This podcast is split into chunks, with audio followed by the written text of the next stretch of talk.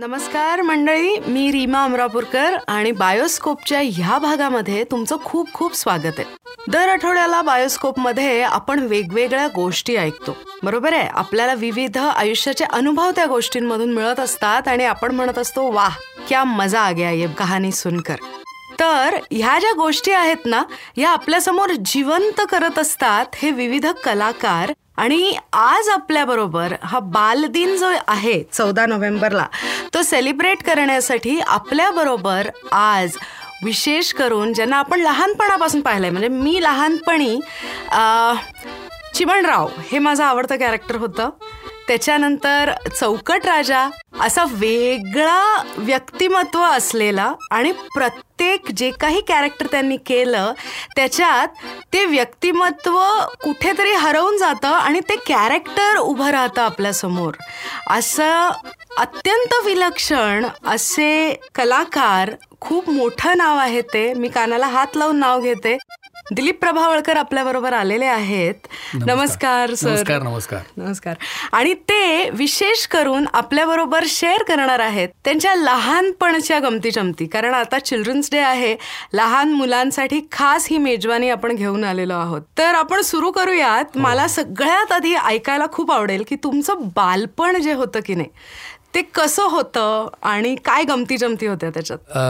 गमती जमती म्हणजे मला असं वाटतं की मी थोडासा भाग्यवान आहे थोडासा एक सुदैवी आहे की कुठल्याही मध्यमवर्गीय महाराष्ट्रीय कुटुंबामध्ये जसं एक बालपण होतं तसंच माझं झालं शहरी.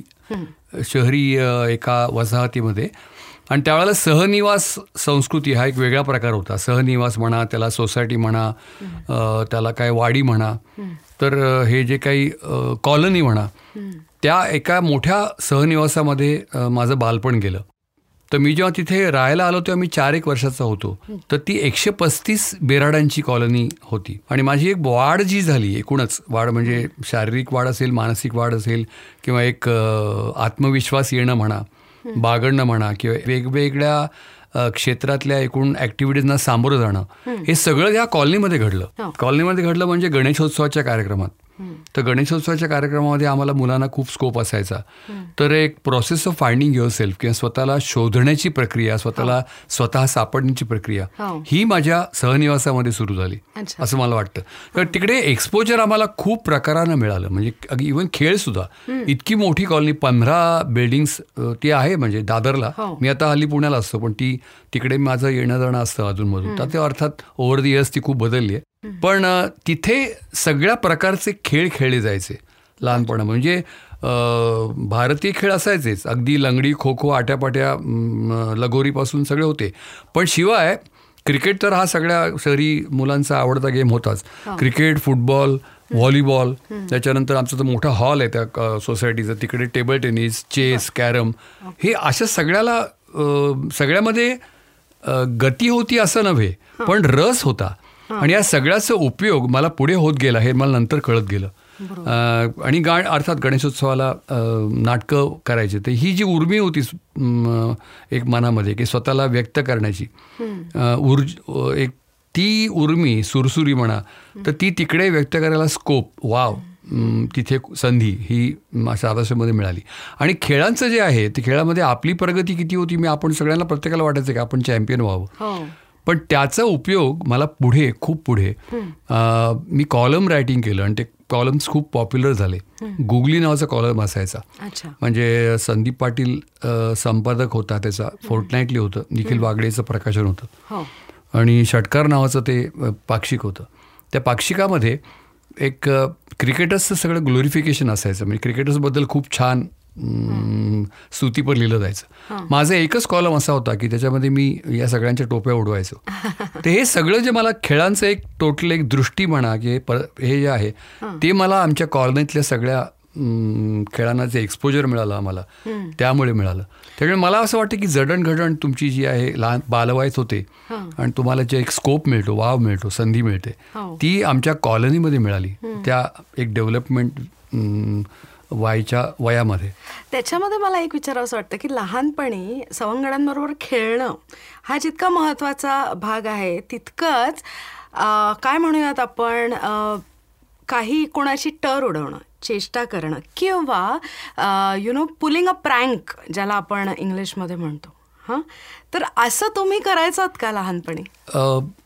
मी करायचो पण माझं एक हे असं आहे की मी कुठे पकडला जायचो नाही. म्हणजे म्हणजे मागे राहून हे हे करणं आणि आपणच ते होतो हे अजिबात कोणाला पत्ता लागू न देणं हां. स्किल माझं पहिल्यापासून आहे. तर ते हां म्हणजे म्हणजे दिसतोय तर हा फार आहे पण हा मी आता हा बोलला त्याचा काय अर्थ असू शकेल? वगैरे असं हे जे आता अलीकडचं असतं ते त्याचंच ती सुरुवात तिकडे होती. की हां पण मला असं वाटतं की ते एक टर उडवण्यापेक्षा मला असं वाटतं की ते एक गमतीचा भाग दिसणं हा प्रकार जो आहे ना की इथे हे काहीतरी विसंगती आहे. इथे काहीतरी व्यंग आहे. व्यंग म्हणजे शारीरिक व्यंग नव्हे. हो. विसंगतीच म्हणायला भावी. असं काहीतरी आहे. हे दिसणं विनोद त्यातला टिपणं. हो. याला एक मला असं नेहमी असं वाटतं की संगीताचा जसा कान असतो हो. तसं हे विनोद टिपण्याची विसंगती हेरण्याची दृष्टी असते. तर ती मला असं वाटतं की मला ती जात्याच आहे. आणि त्याचा उपयोग मला बऱ्याचदा कॉमिक रोल्स करण्यामध्ये हो. किंवा लेखनामध्ये झाला. हो. आता हे सगळे एवढे व्याप सांभाळून म्हणजे रेडिओ म्हणा दूरदर्शन म्हणा मुख्य स्टेज म्हणा रंगभूमी आणि सिनेमा हे सगळे एवढे व्याप सांभाळून माझी सत्तावीस अठ्ठावीस पुस्तकं झाली लिहून. हो बोक्या सातबंडीचे दहा भाग झाले. पण हे जे मी म्हटलं कॉलम रायटिंग करत होतो क्रिकेट विषयक हो. किंवा स्पोर्ट्स विषयक क्रीडा विषयक. त्या त्या कॉलम रायटिंगचं कलेक्शन एकूण तीन पुस्तकं झाली. गुगली नवी गुगली आणि हाऊस दॅट राजवंश प्रकाशन अक्षर प्रकाशननी काढली. सांगायचा मुद्दा की तर ह्या सगळ्याचा उपयोग मला नंतर झाला तो. म्हणजे स्वतःला व्यक्त करण्याचं जे एक तो जे मार्ग आहे रस्ता आहे तो कधी अभिनयातनं आला कधी लेखनातून आला. बरोबर. म्हणजे निरीक्षण क्षमता जी होती ती लहानपणापासून होती आणि मला वाटतं तुमच्या त्या हाऊसिंग कॉलनीमध्ये शारदाश्रममध्ये त्याला खूप म्हणजे ती अशी फुलली असं आपण म्हणू शकतो कारण हो, एवढं हो. एक्सपोजर तुम्हाला हां कारण ते निरीक्षण. करूया म्हणून होत नाही ते आपोआप ग- होतच. बरोबर. हां. हो. जर तू पण उत्तम कलाकार आहेस तर आपण ज्या ज्या कलेमध्ये एक आपल्याला एक गती असते हो. तर त्या कलेच्या संदर्भातलं निरीक्षण आपल्याकडून केलं जातं. हो. म्हणजे चित्रकार असतो तर त्याला चित ते दिस दिसतं असं बोलतं त्याच्यामध्ये. शिल्पकाराला शिल्पकार दिसते. कवी कवी असतो त्याला कविता दिसते. म्हणजे ती त्या दृष्टीने तो बघतो जग. तसं तशी ती दृष्टी आपल्याला आपोआप येते असं मला वाटतं. निरीक्षण होतं घडतं आपल्याकडून. आणि मग ज्या वेळेला लहानपणी या खोड्या काढल्या जायच्या त्या शाब्दिक असतील किंवा इतर प्रकारच्या असतील मग बोलणी पण खावी लागली का कधी?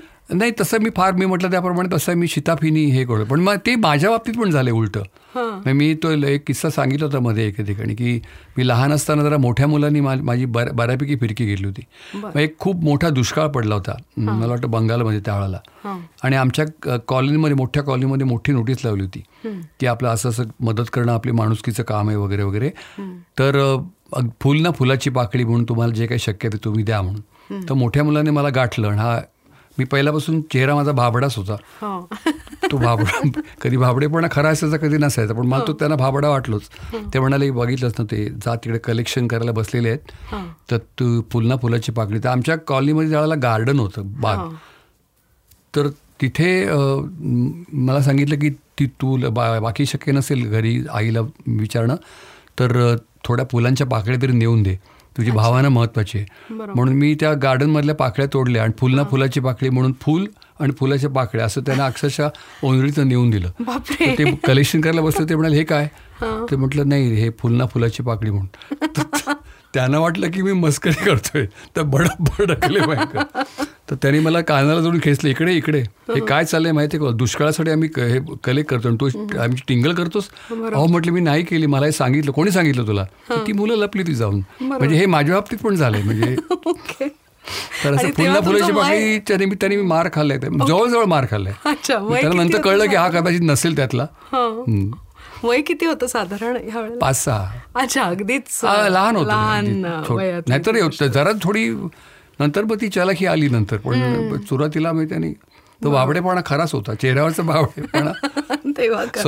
सहभाग पण होता. ओके.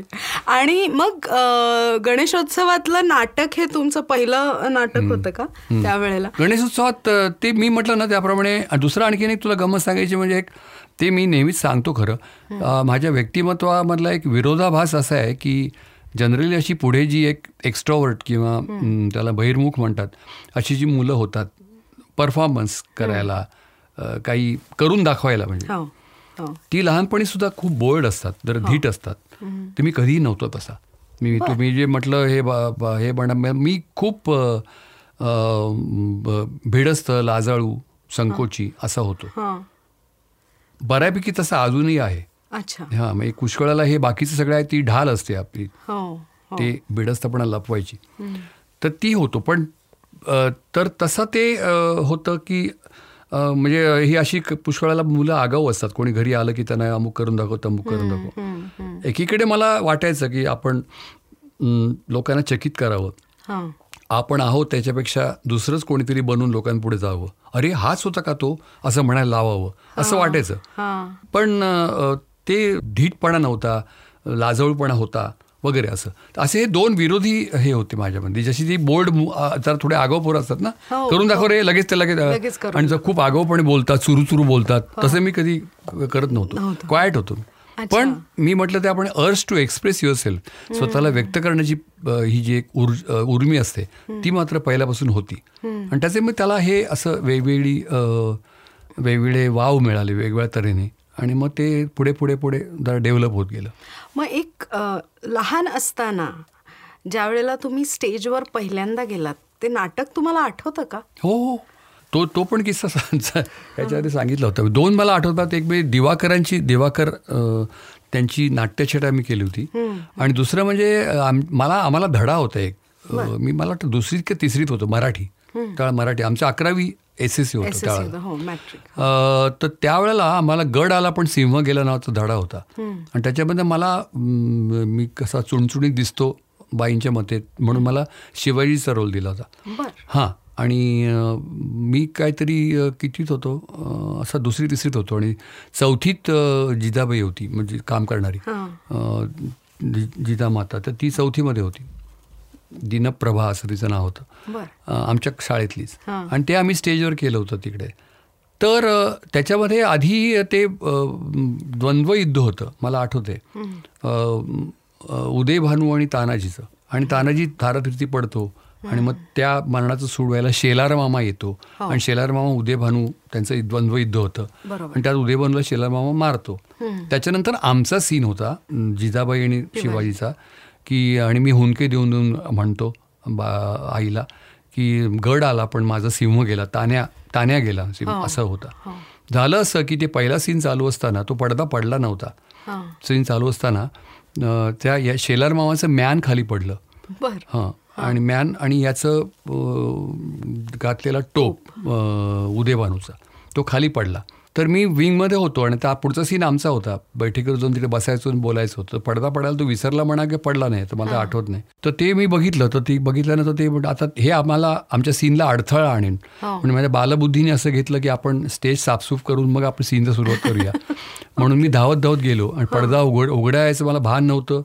आणि मी गेलो आणि ते घेऊन आलो. हां तर आधीच्या द्वंद्वयुद्धातले असे अवशेष उचलून नेणारा शिवाजी कोणी बघितलेला नव्हता. त्याच्यामुळे लोकांनी प्रचंड टाळ्या वाजवल्या.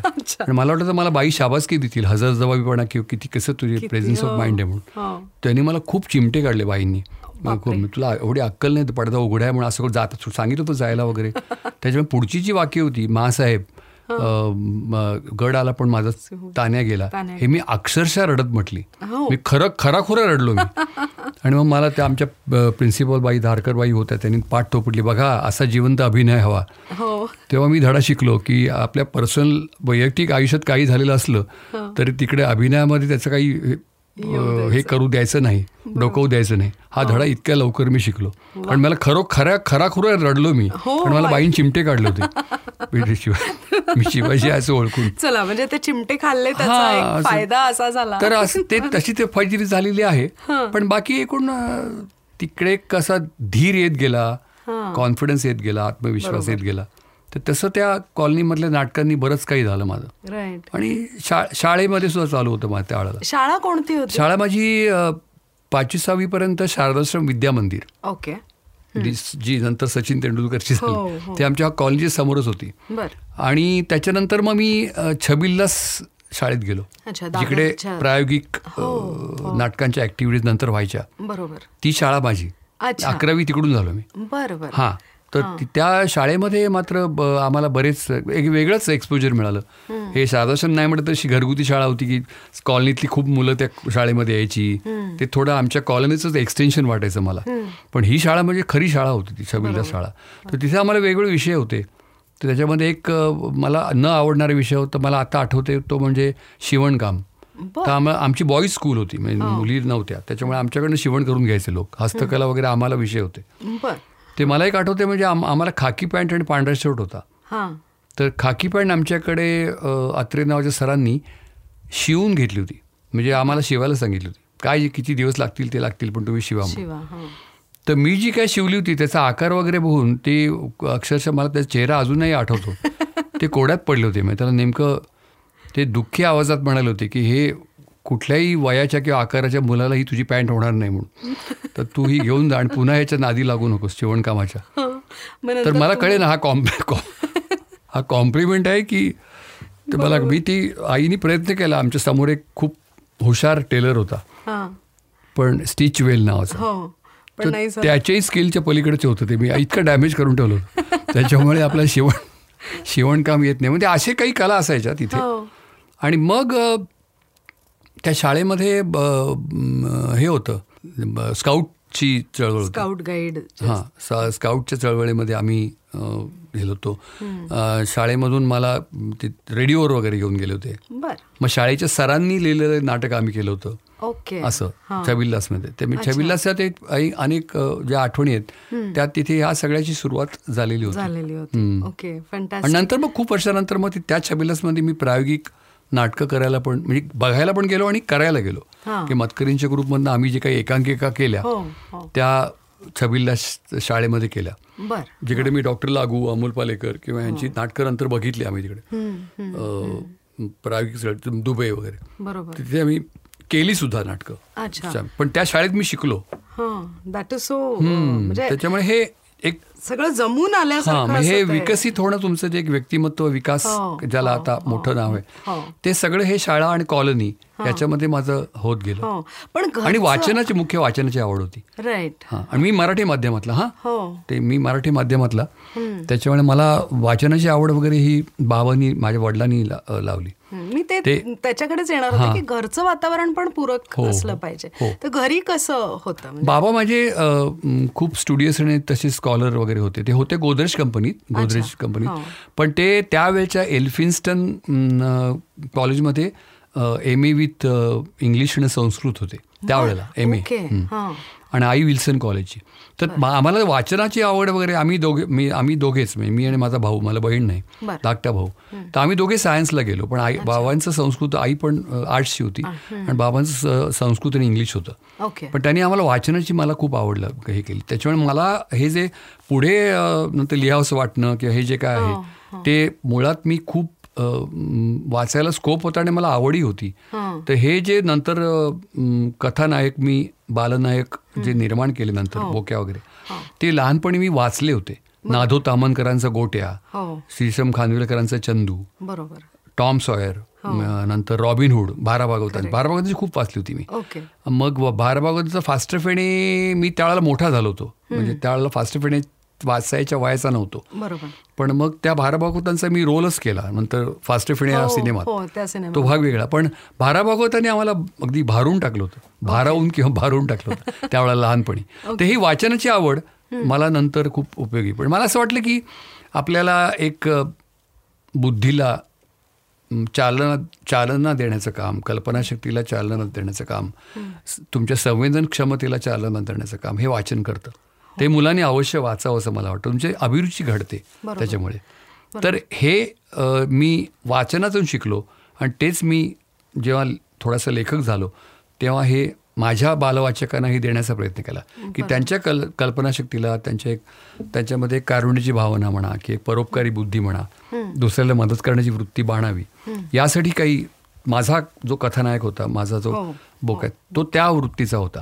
त्याच्यावर जे मी शिकलो की ज्यामुळे घडत गेलो तेच मग पुढे माझ्या वाचकांना द्यायचा प्रयत्न केला. राईट फंटॅस्टिक ते बोक्या सातबंडेच्या बाबतीत ना मला नेहमी प्रश्न पडतो की हे जे नाव आहे ना बोक्या सातबंडे हे कसं सुचलं असेल तुम्हाला? अगं ते आलं असं काय मला आता ते नेमकंच कसं सुचलं नाही सांगता येणार पण मला ते सुचलं. आणि ते पण असं दरवेळेला असं कंपल्शन येत गेलं. मी कोणतरी डोक्यावर बसल्याशिवाय माझ्याकडून लेखन व्हायचं नाही.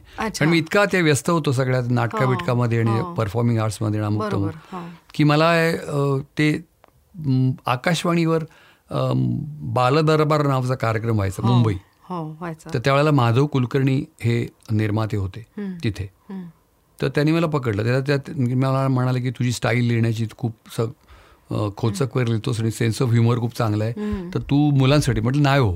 आणि मी त्यांना सांगायचा प्रयत्न केला की आता हे टी व्ही वगैरे आलेलं आहे कोण रेडिओ शिष्टपणे सांगितलं? मग त्यातनं मला बाहेर पडायचं होतं. हो जबाबदारी घ्यायची नव्हती म्हणून त्यांना सांगितलं रेडिओ कोण ऐकतो हो? असं. त्यांना त्यांच्या केबिनमध्ये त्या निर्मात्याला मी सुनवायला गेलो. मी फ्रेंडली याच्यात. हां. तू तू निमूटपणे ऐक तू लिही म्हणून. असं. मग मी ते फार लकडाला त्यांनी लावला. डोक्यावर बसले त्याच्यामुळे मी हे पात्र तयार केलं. बोक्या असं पात्र तयार केलं. बरोबर. तर त्याचं मी ते जस्टिफिकेशन असं दिलं की तो लहानपणी मुलं टेहा टेहा अशी रडतात. तर हा रडताना मांजरीसारखा आवाज यायचा. म्हणून त्याच्या एक कझिन ताईने तर म्हटले की त्याला माऊ मनीमाऊ म्हणूया. पण ती मुलगी असती तर मनीमाऊ म्हटलं असतं पण तो मुलगा होता म्हणून त्याला बोके असं नाव दिलं. असं त्याला त्याला मी हे जस्टिफिकेशन दिलं हां तर ते तसं ते नाव आलं तसं ते पुढे मी टिपरे लिहिलं. हो. आणि टिपरे ना- नाव कुठनं आलं लोकांनी विचारलं मला? तसं सातबंडी कुठून आलं मला माहिती नाही. माहिती नाही. ते आलं. आणि त्या श्रुतिका झाल्या. हो. आणि त्या श्रुतिका खूप पॉप्युलर झाल्या. त्याच्यामध्ये मी बोक्याच्या वडिलांचं काम करायचो श्रुतिकेमध्ये नाटी ब- नभोनाट्य. नभोनाट्य आणि बोक्याचा मोठा भाऊ अजित भुरे होता. हो. आणि चिमणरावमध्ये चिमणराव सिरियलमध्ये माझी जी आई होती. ती इकडे पण माझी आई झाली बोक्याची आजी झाली सुलभा अच्छा. कोरांने हं. हो. हां तर त्या त्या नगरच्या बरं का. हो दंडवते नगर. ते ना? हो तर त्या माझी आई होत्या चिमणरावमध्ये. हो. चिमणा म्हणायच्या हो. तर त्या इकडे माझी आई झाल्या म्हणजे बोक्याची आजी झाल्या. या श्रुतिकांमध्ये. करेक्ट चिमणराव हे जे कॅरेक्टर आहे की नाही हे जसं आता तुम्ही म्हणालात की त्यावेळेला श्रुतिका झाली आता टी व्ही आलाय कोण हे? तर मी खूप लहान होते. त्यावेळेला ना मी चिमणराव आम्ही डेफिनेटली बघायचो. म्हणजे तुमचं जे पहिलं इम्प्रेशन आहे ना माझ्या डोक्यात म्हणजे तुमचं नाव घेतल्यावर जे पहिलं माझ्या डोळ्यासमोर येतं ते ते चिमणराव. कॅरेक्टर येतं. आणि त्याच्यामुळे मी चिवी जोशी वाचला. म्हणजे जेव्हा मी मराठी वाचायला लागले मी इंग्लिश मीडियममध्ये शिकले. त्याच्यामुळे मी मराठी जेव्हा वाचायला लागले तेव्हा चिवी जोशी मी अक्षरशः असा आघाशासारखा वाचून काढला. जो that was a brilliant experience for me पण अ, ते करत असताना त्याच्यामध्ये एक इनोसन्स होता. त्या कॅरेक्टरमध्ये होता त्या टेकिंगमध्ये होता. ते कॅरेक्टर ज्या पद्धतीने म्हणजे नंतर चिवी जोशी वाचताना चिमणराव मला वेगळे दिसलेच नाहीत. हे जे होतं. म्हणजे एक रूप होणं त्या कॅरेक्टरशी ते इतकं सुंदर ते झालेलं होतं. आपोआप होत गेलं मला वाटतं. पण याचा एक आता विषय निघाला म्हणून सांगतो. आपण नेहमी म्हणतो की या टी व्हीमुळे वाचन संस्कृती मारली गेली किंवा हो, असं. तर मला स्वतःला आलं मी स्वतः बघितला मी साक्षीदार यायचा की टी व्हीच्या चिमणराव मालिकेमुळे हो ही व्ही जोशींची सगळी पुस्तकं आउट ऑफ प्रिंट झाली होती. इतका त्याला डिमांड आला. हो. म्हणजे असाही उपयोग होऊ शकतो वाचन संस्कृतीवर टी व्हीचा. हा हा नंतर मला अनुभव आला खूप वर्षानंतर मी अनुदिनी नावाचा कॉलम लिहायचो लोकसत्तेला.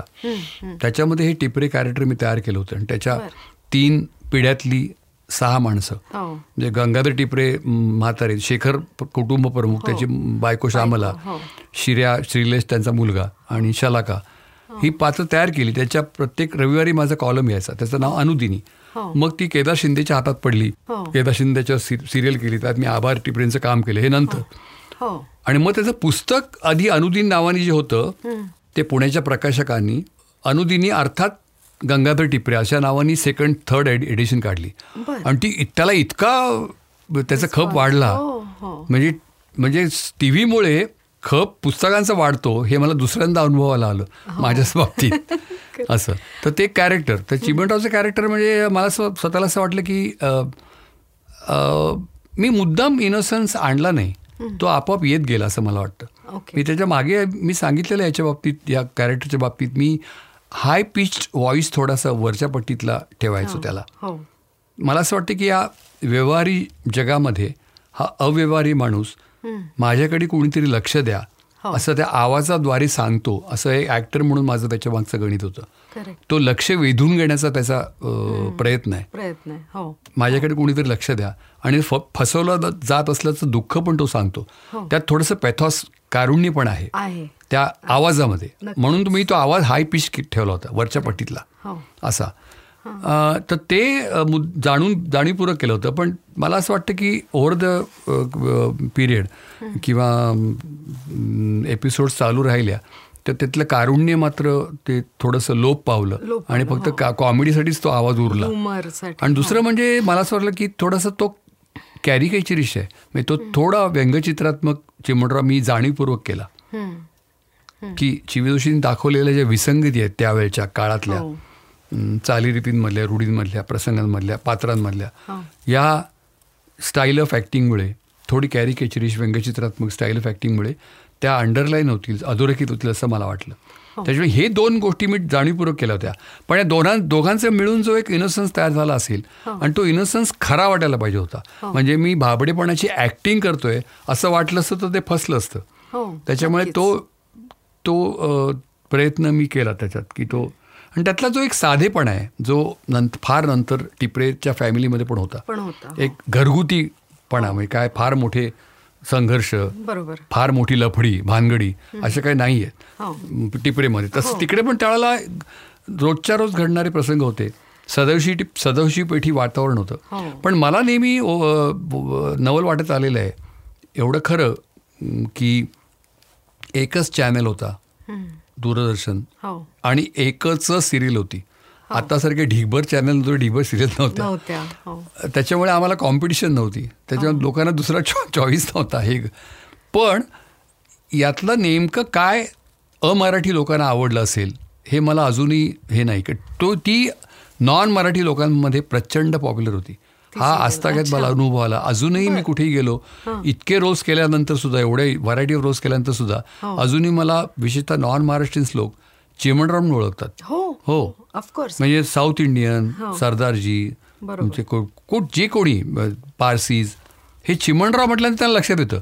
तर त्यांना नेमकं त्याच्यामध्ये काय अट्रॅक्टिव्ह म्हणजे वाटायचं? काय त्यातलं खरं वाटायचं काय त्यांना मला वाटतं मन रिझवणारा वाटायचं सिम्प्लिसिटी होती ना हा पण ती त्यांना ते म्हणाले आम्ही हे कधी चुकवायचो नाही. म्हणून मला आश्चर्य वाटतं म्हणजे आता आपल्याला ते मराठीपणा त्यातला म, मोरूला. मोऱ्या हो, म्हणणं हो. महिने वगैरे हे हो. टिपिकल मराठी आहे हो, हो. सदाशिव पेठे तर ती त्यांना त्यातलं काय नेमकं भावलं त्यांना काय आवडलं करेक्ट की इतकं त्यांनी त्याला अगदी खिळून राहावं आणि बघावं. नॉन नॉन मराठी लोकांनी. हो. हे मला आजतागायत कोड आहे? म्हणजे मला असं वाटतं की मे बी त्याच्यातून त्यांना आपली जी मराठी संस्कृती आहे किंवा होती काही काळापूर्वी नंतर फारच झपाट्याने बदलत गेलं सगळं ती त्यांना बहुतेक त्याच्यातून बघायला मिळत असेल. आणि ते आपलंसं म्हणजे मे बी त्यांना ते आवडली असेल ती संस्कृती. असं झालं असेल बहुतेक. म्हणजे हे कोड आहे? म्हणजे हो, मला मला इतकं मी त्यातला ऍक्टर मेन असून सुद्धा मला असं वाटतं की त्यांना नेमकं त्यात काय काय आवडलं? अजूनही त्याला त्यातलं गंमत कशी कळली? हे टिपिकल जे एक सदाशिव पेठेतलं वातावरण आहे हो. पुण्यातलं. हो. कारकुनी पेशाचा माणूस. माणूस हो. त्यावेळेला त्याला साठ रुपये पगार. मिलिटरी अकाउंट्समध्ये नोकरी. करेक्ट हो. खोपा वगैरे घालणार त्याची बायको. हो. अशी आई विकेशा दाखवली नव्हती. पण ती होती. आणि आम्ही ते घेरा शिंडी लावला. त्यावेळेला मी डेली सोप सोडा विकली पण नव्हता. टिपरे वगैरे विकली होता. आमचा महिन्यात एक असायचा कोणा सांगितलं खरं नाही वाटत. हो. महिन्यात एक एपिसोड असायचा तरी लोक वाट बघायचे. या हां. तर गोटा आम्हाला तो टकलाचं वीग लावायचे. घेरा शेंडी असलेला.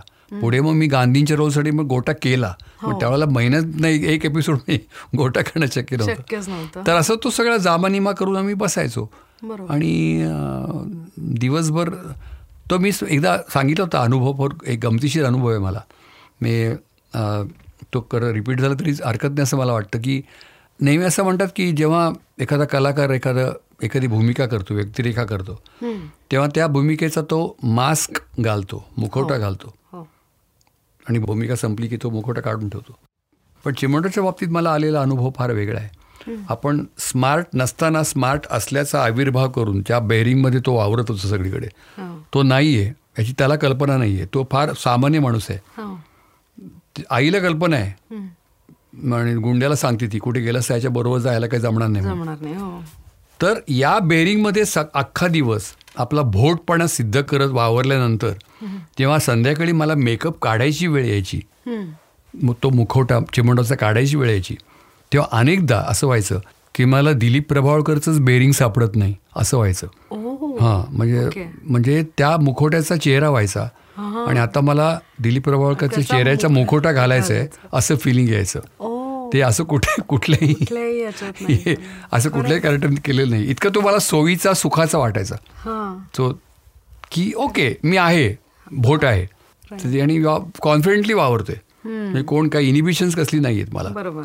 नाही मनात नसलं तरी बोलायला लागतं. मनात असलं तरी बोलायचं नाही. हे असले काही त्याच्यामध्ये नाही आहे जे आपल्याला एरवीच्या जगात करायला लागतं तर ते हा हा अनुभव मला चिमणचोळाला आला होता. पण म्हणजे जे आजकाल असं फार ग्लॅमराईज झालेलं आहे की परफेक्शनिस्ट मग he gets into the character वगैरे वगैरे असं जे ग्लॅमराईज आपण वाचतो सगळीकडे आणि बघतो. आणि त्याची बरीच प्र प्रसिद्धी बरेच कलाकार आपल्याला करताना दिसतात. तर ते अत्यंत नॅचरली ती प्रोसेस त्यावेळेला तुमच्या हो, बाबतीत हो. झालेली होती. विदाऊट एनी ग्लॅमर हे आहेच रीमा की म्हणजे तुम्ही ते भान नेहमीच ठेवता. आता तुला सांगायला लागू तू ॲक्टरचीच मुलगी आहे स्वतः हो. ॲक्टिंग करते डिरेक्शन आहे डिरेक्शन करतेस. पण तुम्ही you always create an illusion that you are the character you are never that character. म्हणजे तुम्ही मी तरी असं म्हणतो की कॅरेक्टर आणि ॲक्टर हे दोन वेगळे असतात.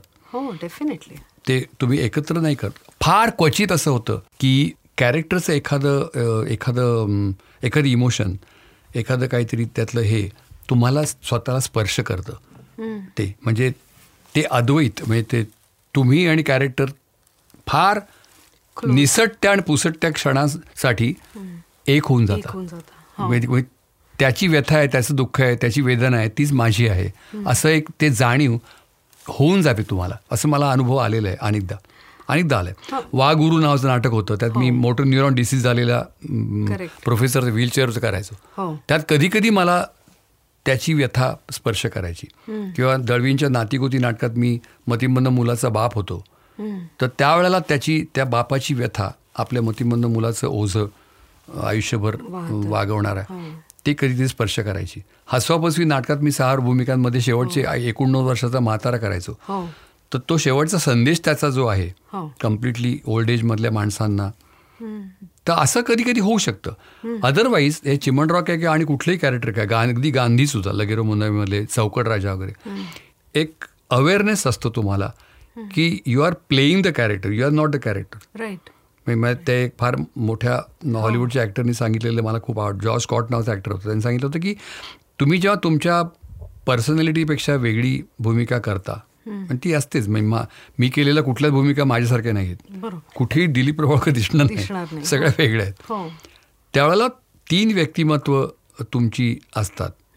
एक तुमचं स्वतःचं व्यक्तिमत्व जे तुम्ही कधीही विसरू शकत नाही. यू आर तुम्ही. आहात हं, तसे.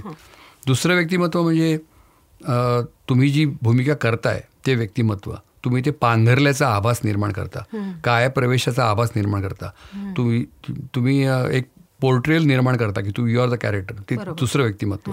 आणि तिसरं म्हणजे you are watching your self from a distance body image म्हणजे तुम्ही स्वतःला बघत असता. म्हणजे गंगाधर टिपरे किंवा हास्वापसीमध्ये कृष्णराव हेरमकर अठ्ठ्याऐंशी एकोणनव्वद वर्षाचे.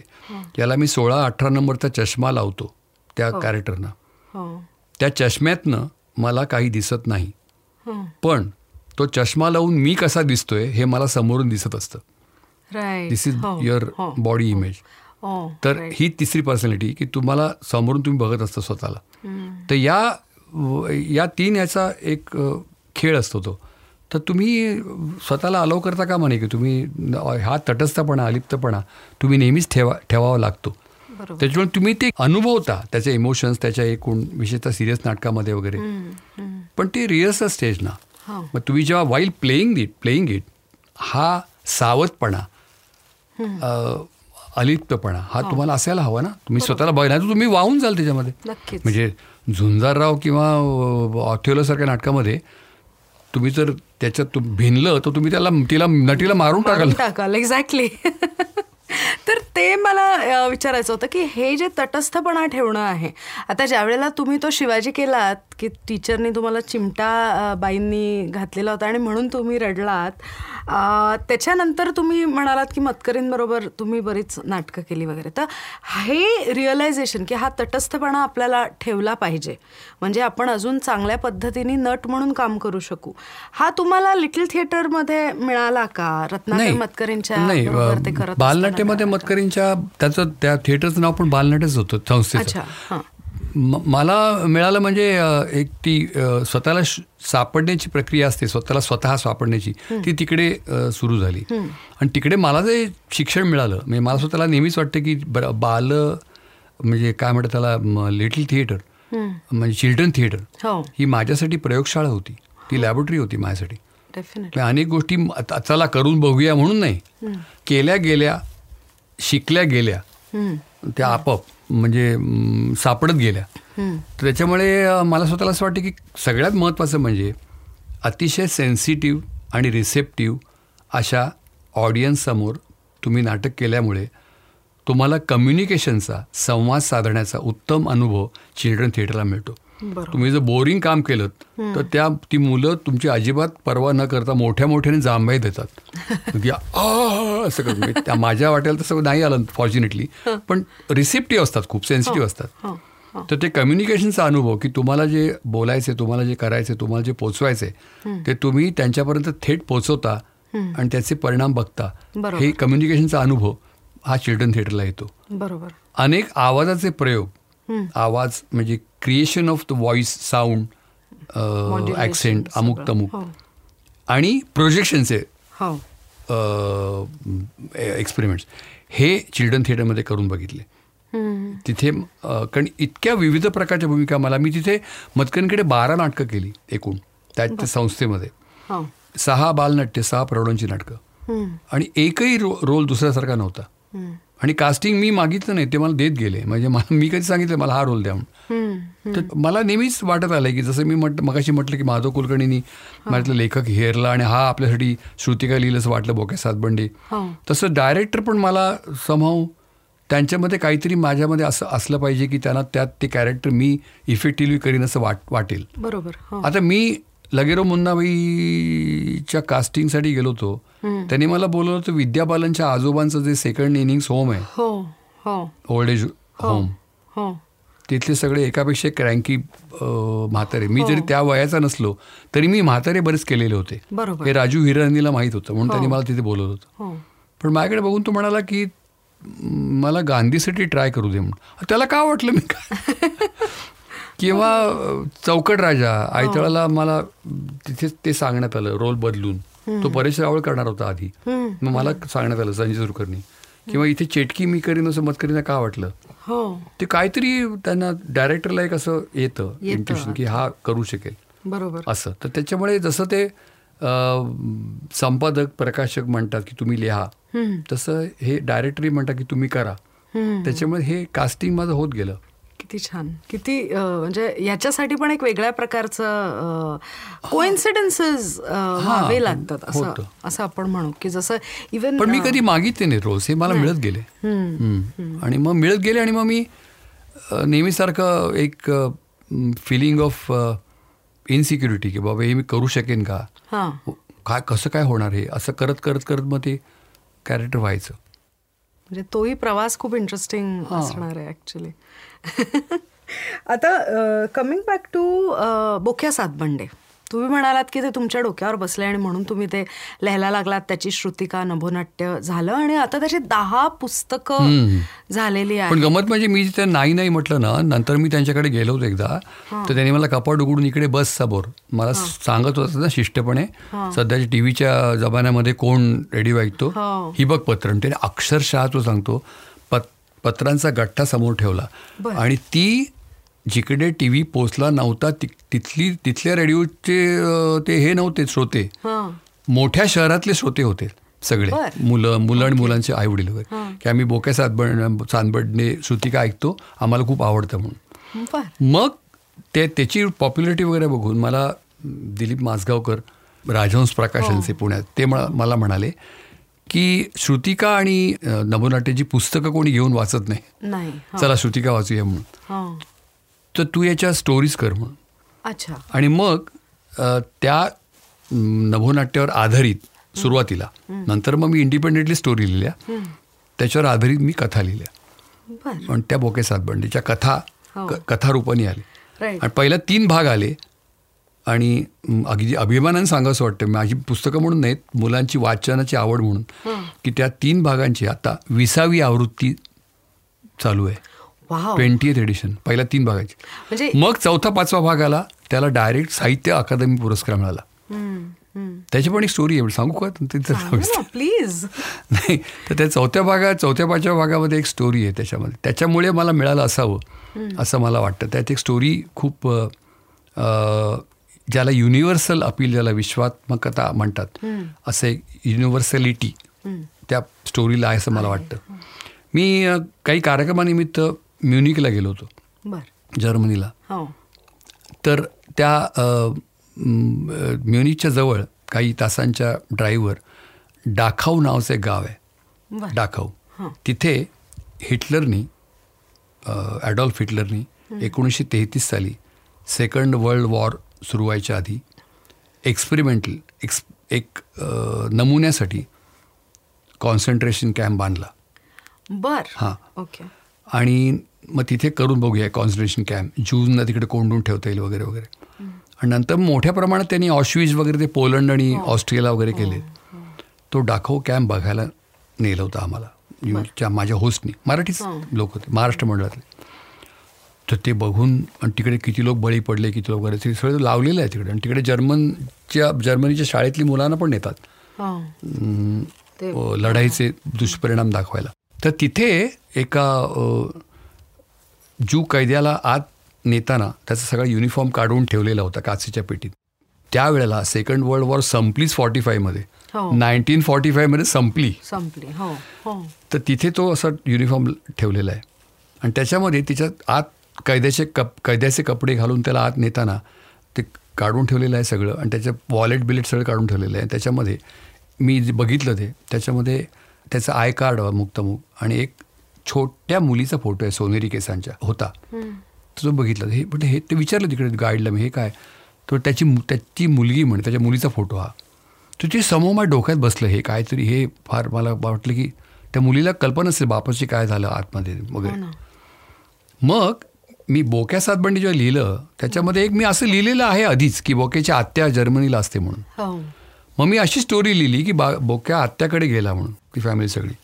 आणि ते कॉन्सन्ट्रेशन कॅम्प बघायला गेले.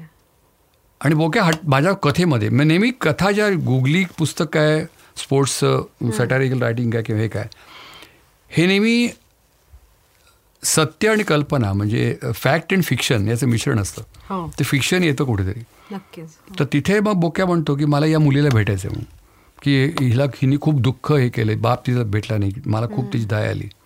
तिला म्हणतं अरे ही सेकंड वर्ल्ड वॉरच्या वेळची मुलगी ती आता एकतर ती क मुलगी कशी राहिली असेल नाही मला भेटत? आणि मग असं ते दाखवलं याच्यामध्ये. ते ति- तिथले केअरटेकर जे असतात तिथे जे ऑफिसमध्ये जाते एका तिथल्या बाईला कळते की हा मुलगा फारच हट्ट धरून बसला अमुक तमुक. ते माहिती काढतात. आणि शेवटी त्या बाईचा पत्ता लागतो. हो. ती खूप म्हातारी झालेली केस पिकलेले आहेत आणि वगैरे. ती एका ऑस्ट्रियामधल्या एका गावामध्ये ती बाई असते तिकडे जातो. वगैरे असे ते आहे त्याच्यामुळे मग त्याला ती खूप असं भरून येतं त्या मुलाला. आणि हा मुलगा इतका अस्वस्थ झालेला दूरदेशीच्या भारतामधनं आलेला. आणि त्याच्यामधल्या माणुसकीचं दर्शन जे घडलं हो. प्रांत आणि देशाच्या सीमारेषा पलीकडचं.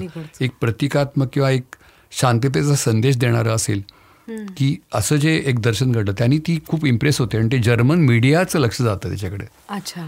असं. आणि ते असं ती स्टोरी साधारण आहे ती वेगळ्या तऱ्हेने मांडले बरोबर.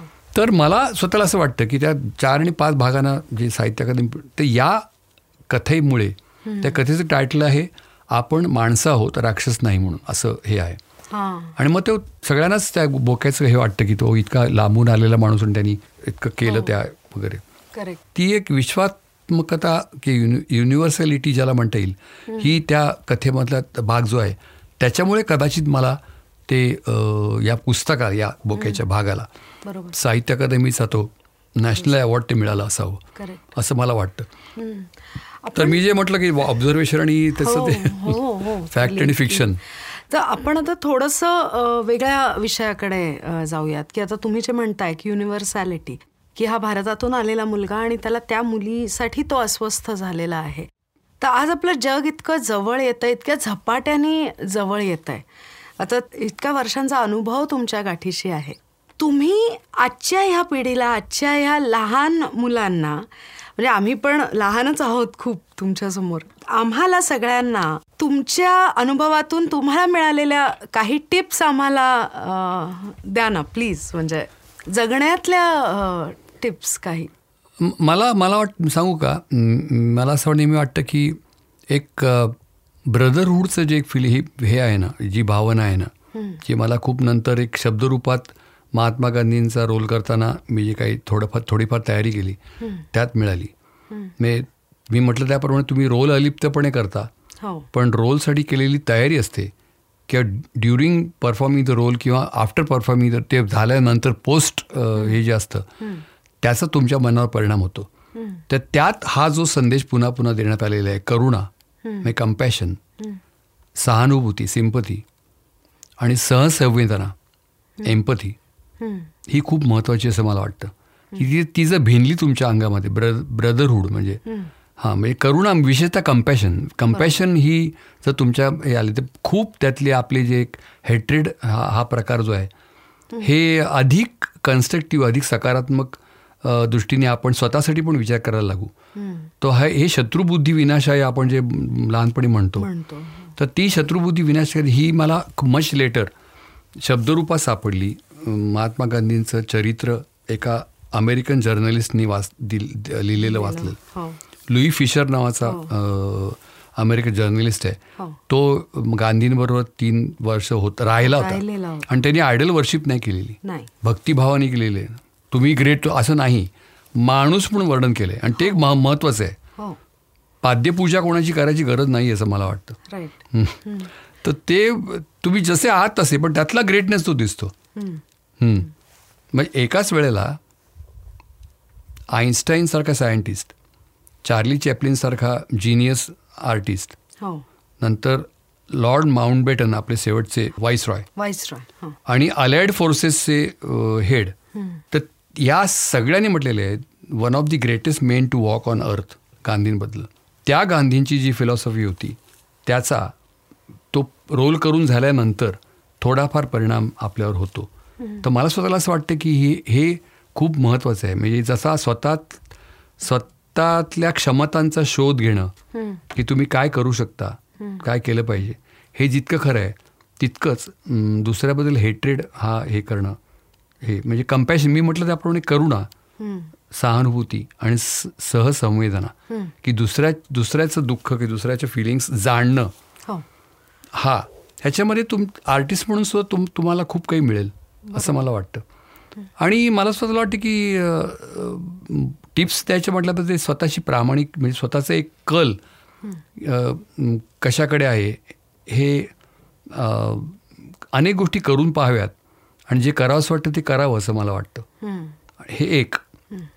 आणि दुसरं म्हणजे कुठल्याही गोष्टीला शॉर्टकट शोधू नये.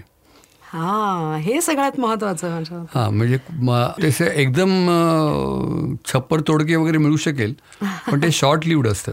हो. म्हणजे तुम्हाला पेशन्स आणि मेहनत ही करायला लागते असं मला वाटतं. खरंय.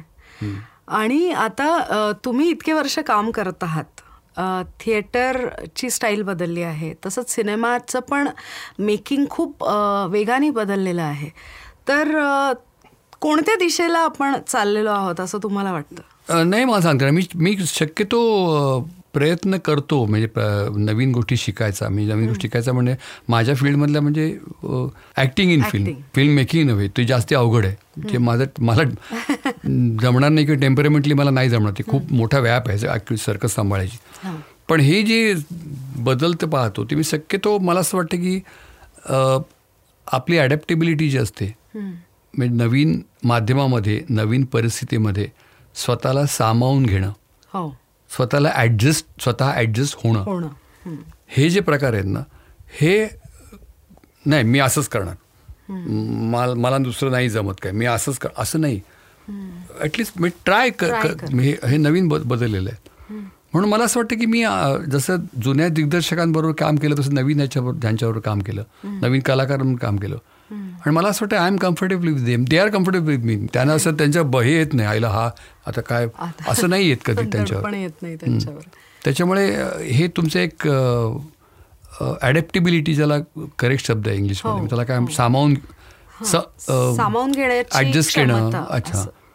बदललेली तुमची ही जी. आहे त्याच्यामुळे मग तुम्ही कधी आउटडेटेड होऊ नये. हो- होत नाही असं नाही म्हणता हो कधी वाद सुद्धा पण असं ते त्याच्यामुळे ही जी सगळं बदलतं स्वरूप आहे. नाटकाचं की याच्या ह्याच्यामुळे मी try to grasp the change किंवा try to understand try to आणि मग तुम्ही अकॉमोडेट त्याच्यामध्ये स्वतःला करून बघणं. बरोबर. हे हे होतं. स्वतः बदलत बदलण्याची तयारी ठेवणं. राईट. ओके. सो हे म्हणजे मी आता थोडंसं समराईज करायचा प्रयत्न करते. आपण जे आत्ता गेल्या पाच मिनिटात बोललोय ते फारच गहन असा तो विषय आहे. तो इतक्या पटकन मला पण ग्रास म्हणजे ही होणं अवघड आहे. तर सगळ्यात आधी जे आपण म्हटलो ते की कम्पॅशन करुणा. करुणा. त्याच्यानंतर सहानुभूती. आणि सिंपथी. सिंपती आणि एम्पथी. एम्पथी. एम्पथी म्हणजे सहसंवेदना. हो. हे बाणवणं खूप गरजेचं आहे. करेक्ट त्याच्या अंगी म्हणजे आणि माझ्या मते हे जर आपण बाणवलं तर पुढची जी अडॅप्टेबिलिटी आहे ती आपोआपच आपली येईल. कारण समोरच्याला समजावून घेऊनच आपण त्याच्याबरोबर काम आणि स्वतःतल्या क्षमतांचा शोध स्वतःचा कल. तुला तुम्हाला कशामध्ये रस आहे कारण ह्याच्यामध्ये कल? हे प्रामाणिकपणे अ, ह्याचा शोध घेणं. आणि मेहनत आणि पे पेशन्स म्हणजे जरा थांबा थोडा वेळ. असं. काही. इन्स्टंट काही राईट टू मिनिट्स असं नोटीस नको. म्हणजे असं प्रत्येक आत्ता पाहिजे असं. हां. आत्ता जे सगळं आपण ऐकलं त्याच्यातून खूप घेण्यासारखं आम्हाला सगळ्यांना नक्कीच आहे. पण आता एक आपण गंमत करणार आहोत. ती म्हणजे ह्याला जनरली सगळे रॅपिड फायर राऊंड म्हणतात पण ह्याला आपण एक थोडासा ना ट्विस्ट दिलेला आहे. तर मी जे प्रश्न विचारीन त्याची पटापटा उत्तरं तर द्यायचीच आहेत पण लहानपणचा दिलीप आणि आत्ताचा दिलीप यांच्या दोघांच्याही बद्दलचं ते उत्तर असलं पाहिजे. म्हणजे? आधी फॉर एक्झाम्पल एखादा प्रश्न विचारला आवडता रंग कोणता? तर लहानपणी तो कोणता होता आणि आत्ता कोणता आहे? अशा प्रकारे. ओके? तर करूयात सुरू रेडी पटकन सांगायचं. पटकन जे जे डोक्यात येईल ते. सो तुमची फेवरेट जागा कोणती? म्हणजे शहरच असलं पाहिजे असंही नाही. हां माझी लहानपणी माझी फेवरेट जागा म्हणजे माझा एकांत. असं असायचं. हां आणि आता मला असं वाटतं की कुठल्याही शांत ठिकाणी निसर्गाच्या सान्निध्यात खरोखर मनापासून आवडतं मला. मी हे सांगण्यासारखं कवी वगैरे असं नाही खरंच. ओके शांतता म्हणजे ध्वनी प्रदूषण जिकडे अजिबात नाही आहे आणि समुद्र काठी मला जास्ती आवडतं. आवड म्हणजे लाटा लाटांची गाज हां. तो आवाज. ऐकू येईल असं ठिकाण. ऐकणं ओके. बरं दुसरं. फेवरेट बुक आवडतं सगळ्यात आवडतं पुस्तक लहानपणचं आणि आत्ताच. लहानपणाचं मला जे आठ आठवतात ती दोन सांगता येतील. एक नाधो ताम्हनकरांचं गोट्या जो हिरो होता आमचा हो. आणि भारा भागवतांचं रॉबिनहूड ते ट्रान्सलेटेड होतं पण मला खूप जीव टाकला त्या म्हणजे आम्ही तसं धनुष्यबाण बनवायचो कॉलनीमध्ये. त्या रॉबिन रॉबिनहूडची हुड भारावून सारखे. हो. अच्छा. ता- बांबूचे तासलेले वगैरे. हो. पेनच्या निभा लावून बाण बाणवर गेले बापरे. हां. आणि आत्ताचं कठीण आताचं खूप खूप पुस्तकं आहेत वाचण्यासारखी एखादं. जे करंटली तुमचं आवडतं आहे. आत्ता कुठलं वाचतोय मी? आता गणेश मतकरीचं वाचतोय. आवडता खाद्यपदार्थ. तो मात्र लहानपणापासून आतापासून देख मला फिशचे पदार्थ आवड आवडतात. सगळे सगळे फिश हो, हो. ओके. आणि त्याचं दुसरं टोक म्हणजे आमरस. आमरस मला कुठले any time any time any season वगैरे असं आवडतं. बर वाव. सगळ्यात आवडती व्यक्ती लहानपणची आणि आत्ताची. घरातली असेल बाहेरची असेल? व्यक्ती म्हणजे ओके व्यक्ती. लहानपणची व्यक्ती म्हणजे बा बाबाच म्हणजे ते माझं सर्वस्व होते म्हणजे भाऊ लहानपणी. अच्छा. त्यांचा प्रभाव खूप होता माझ्यावर. आणि सध्याची आव आवडती व्यक्ती म्हणजे मी स्वतःच कारण मी म्हणजे मिळते न मिळते अशी ती धुसर आहे मा मी शोध घ्यायचा प्रयत्न करतो व्यक्तीचा. स्वतः स्वतःच स्वतःच स्वतः असं मला म्हणता येईल. अच्छा. आणि मग शोध घेता घेता जी सापडतीये व्यक्ती ती आवडतीये का? हां आवडतेच असं नाही. म्हणजे कधी कधी वाटते की स्कोप फॉर इम्प्रूव्हमेंट अच्छा. असं. हां. ओके फेवरेट फिल्म आता अलीकडे नाही बघितलेली खरी फिल्म मी. लहानपणचे खूप आहेत. मला चार चार्ली. चॅपलिनच्या सगळ्याच म्हणजे त्यावेळेच्या. त्याचा त्याची first talkie film The Great Dictator असेल द किड असेल द सर्कस असेल मॉडर्न टाइम्स असेल त्यावेळची. सिटी लाईट्स असेल. सगळीच त्यावेळी द किड वगैरे त्या सगळ्याच फिल्म त्याच्यामध्ये चार्ली चॅपलिनच्या जीव टाकायचा त्याच्यावर. अजूनही त्या आवडतील खऱ्या बघायला. पण आत्ताची लेटेस्ट कुठली बघितली मी? मी काम केलेली दिठी बघितलीच नाही. पण मला वाटतं मला आवडली काम करतानाही आवडली आणि नंतरही आवडली म्हणजे नारबाची वाडी. बर. हा. फारच सुंदर. हो नारबाची वाडी त्यातला मिस्किलपणाच होता. हो हो. कारण त्या- त्याची ती तो लेखकाची स्टाईल होती ना ती माझ्या परिचयाची होती कारण त्याने आमचे संवाद लिहिले होते टिपरेमध्ये गुरु ठाकूर. तर त्याची ती स्टाईल माहिती होती तो तिथला होता लोकल कोडाळचा. तो. तिथला जो टिपिकल कोकणी ह्युमर होता हो. तो त्या नारबाची वाडीमध्ये आला होता. म्हणून मला ती आवडते. आणि दुसरी थोडीशी आवडती फिल्म म्हणजे चौकट राजा कारण मी आयत्याळाला तो रोल केला आणि तो निभावून नेला आणि त्याच्या मला बेस्ट ॲक्टरचं अवॉर्ड मिळालं. म्हणून चौकट राजा. दोन चौकट राजा नारबाची वाडी मी काम करून मला फिल्मचा बघायला आवडतात. अवॉर्ड मिळाल्यापेक्षाही आ, माझ- आयत्याळाला उभा राहिलो. हो. म्हणजे तुला सांगतो ते बोघानी भाव तर काढून टाक. की जनरली आपण खूप प्रिपेअर करतो. गांधीजी रोसाठी मला खूप प्रिपेअर करायला लागलं. म्हणजे प्रिपेरेशन म्हणजे तुमचं तयारीचा भाग असतो ऑब्झर्वेशन असतं इमॅजिनेशन असतं. हे सगळं करायला फारसा वेळ नव्हता कारण आयत्याळाला मला उभं केलं. रोल बदलून चौकट राजामध्ये त्याच्यामुळे तो more or less eighty ninety percent role me spontaneously केला. उत्स्फूर्ततेने. बरं. आणि तरी निभावून नेला म्हणून मला आवडतं. माझ्या मते मी चौकट राजा पाहिली तेव्हा मी सात आठ वर्षांची होते. आणि ते जे कॅरेक्टर आहे ना तो मला माझा फ्रेंड वाटायचा त्यावेळेला. म्हणजे आय थिंक इट इज म्हणजे मनात कोरलेले काही रोल्स असतात ना की अरे हे बघितलं आणि लक्षातच राहिले. कधीही टी व्हीवर लागली ती फिल्म तरी आपण बघतो. असे जे काही आहेत आणि ती फिल्म मी प्युअरली त्या कॅरेक्टरसाठी बघते. आता योगायोग सांगतो रीमा आता मला अगदी एकदम आठवलं. की मला अनेक तुझ्याच वयाच्या किंवा तुझ्यापेक्षा आणखी लहान असलेल्या मुलींनी मुलांनी सांगितलं. आम्हाला लगेरो मुन्नामधले गांधी का आवडतात? तर ते आम्हाला फ्रेंड वाटतात. हो हो म्हणजे पेडेसिलवरचे वाटत नाहीत. राईट लार्जर दॅन लाईफ वाटत नाही. आम्हाला फ्रेंड वाटतात. हो. कारण ते केमिकल लोचा अमुक तमुक हा. बोलतायत बरोबर. आहे. वर्णीकर नाही का? बापू आहे ना असं ते सांगतात ह्याला हो मुन्नाबाईला. मुन्नाबाईला. तर ते हेच तू फ्रेंड वाटत म्हणालीस ना तसं तो तसं ते मला गांधी फ्रेंड वाटत असणार आहे खूप लोक भेटले नंतर. त्याच्यामुळे असं कुठेही म्हणजे आता जेव्हा मी ॲज अ फिल्म मेकर किंवा मोठी झाल्यावर जेव्हा ती फिल्म बघते चौकट राजाबद्दल बोलते मी तेव्हा असं कुठेही वाटत नाही की तुम्ही विदाऊट तयारी तो रोल केलेला आहे. तो इतका अप्रतिम मला कधी कधी काय वाटतं माहिती आहे. की कधी कधी तुलाही अनुभव असेल तू पण या फील्डमधली आहेस. कधी कधी अंडर प्रेशर. तुमची क्रिएटिव्हिटी जास्ती फुलून फुलून येऊ शकते. हो. म्हणजे मला पुष्कळाने विचारलं की तुम्ही खूप तयारीने रोल केलात तर चांगला कराल का? म्हटलं वेगळा करीन. चांगला करेल की नाही माहीत नाही मला. समजा तो खूप स्टडी केला. आता मी आता हा चौकराजा करायचा आहे हो. तर तो होईल कसा? पण हा एक तुमचं एक सबकॉन्शियस माइंड असेल काही असेल पण अंडर प्रेशर तुमची क्रिएटिव्हिटी कधी कधी आव्हान स्वीकारते चॅलेंज ॲक्सेप्ट करते आणि काहीतरी देते. ते तुम्हालाही सर कधी सरप्राईज करतं. करेक्ट. म्हणजे तुम्हालाही माहीत नसायला आपल्यामध्ये हे पण होतं का असं? म्हणजे हे कुठून आलं? हो. हां मग कधी कधी तुम्ही प्लॅन्ड करता कधी कधी ते येतं हो. हो. आपोआप तसं ते आलं. तसं ते आलं. आणि ते फार सुंदर झालं. पुढचा प्रश्न. तुमचा आवडता खेळ? लहानपणी क्रिकेटच होता. आता आता क्रिकेट नाही. आता मला बघायला आवडेल बॅडमिंटन आवडेल. बॅडमिंटन टेनिस आवडेल. बॅडमिंटन आणि टेनिस ओके का बरं हा बदल? तसे पुष्कळ बदल आहेत मला. म्हणजे मला माझ्या माझं फिल्म म्युझिक हे अत्यंत आवडीचं होतं. मला त्यावेळेला प्रचंड आवडायचे. अगदी अगदी लहान वयात नाही थोडं मोठं झाल्यानंतर. चौदा पंधरा. शंकर जे किशन मला खूप आवडायचे. आताही ते आवडतात पण मला एस डी बर्मन जास्त आवडायला लागले. त्यांनी खूप स्पॅन तसं ते थोडंसं बदल झाला असावा असं मला वाटतं. मे बी आणि तुमची बेस्ट फ्रेंड आजपर्यंतची किंवा लहानपणची आणि आत्ताची? Best who is your best friend एक नाही खरं म्हणजे असं बदलत गेले. त्या त्या त्या त्या बदलत गेले ते बदलत गेले. हो.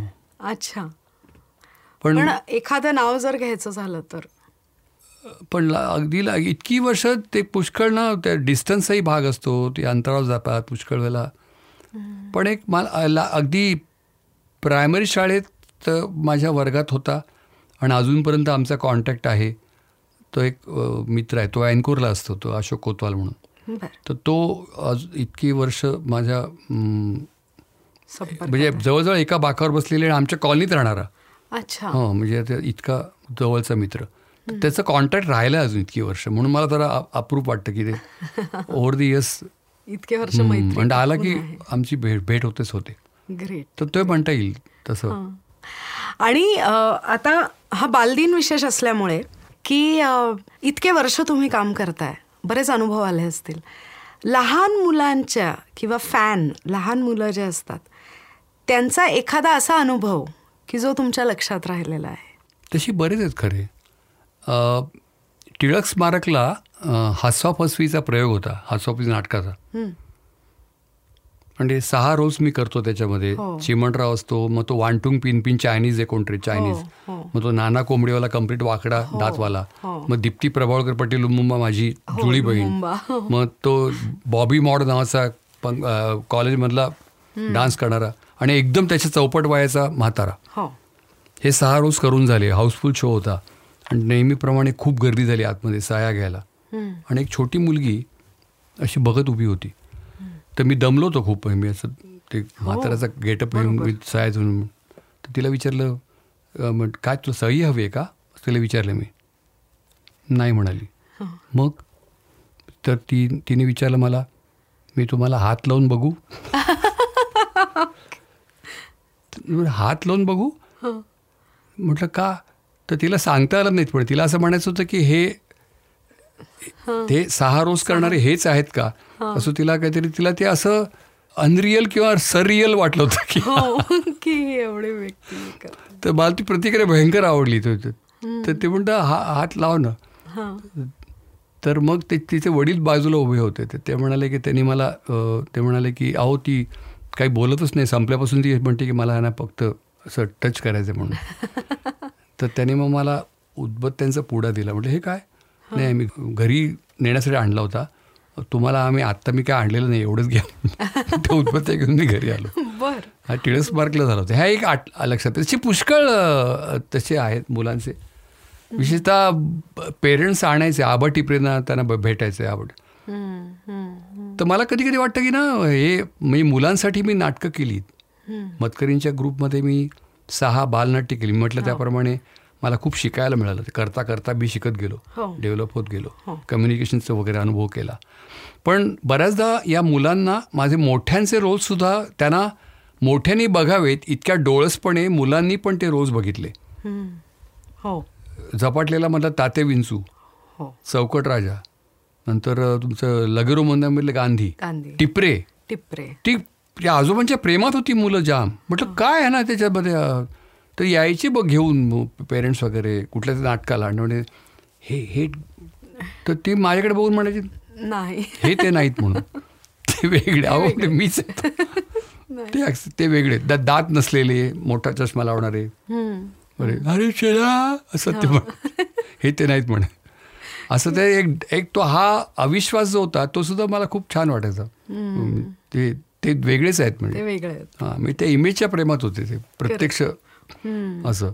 तर काय मेसेज द्याल आपल्या बालमित्रांना? सगळ्यांना. ते मी मगाशी म्हटलं त्याप्रमाणेच म्हणजे तुमच्या तुमची जी आवड असेल ती जरूर तुम्ही कराच. म्हणजे मला असं वाटतं की ते जगण्याचं तुम्हाला एक हेतू देते.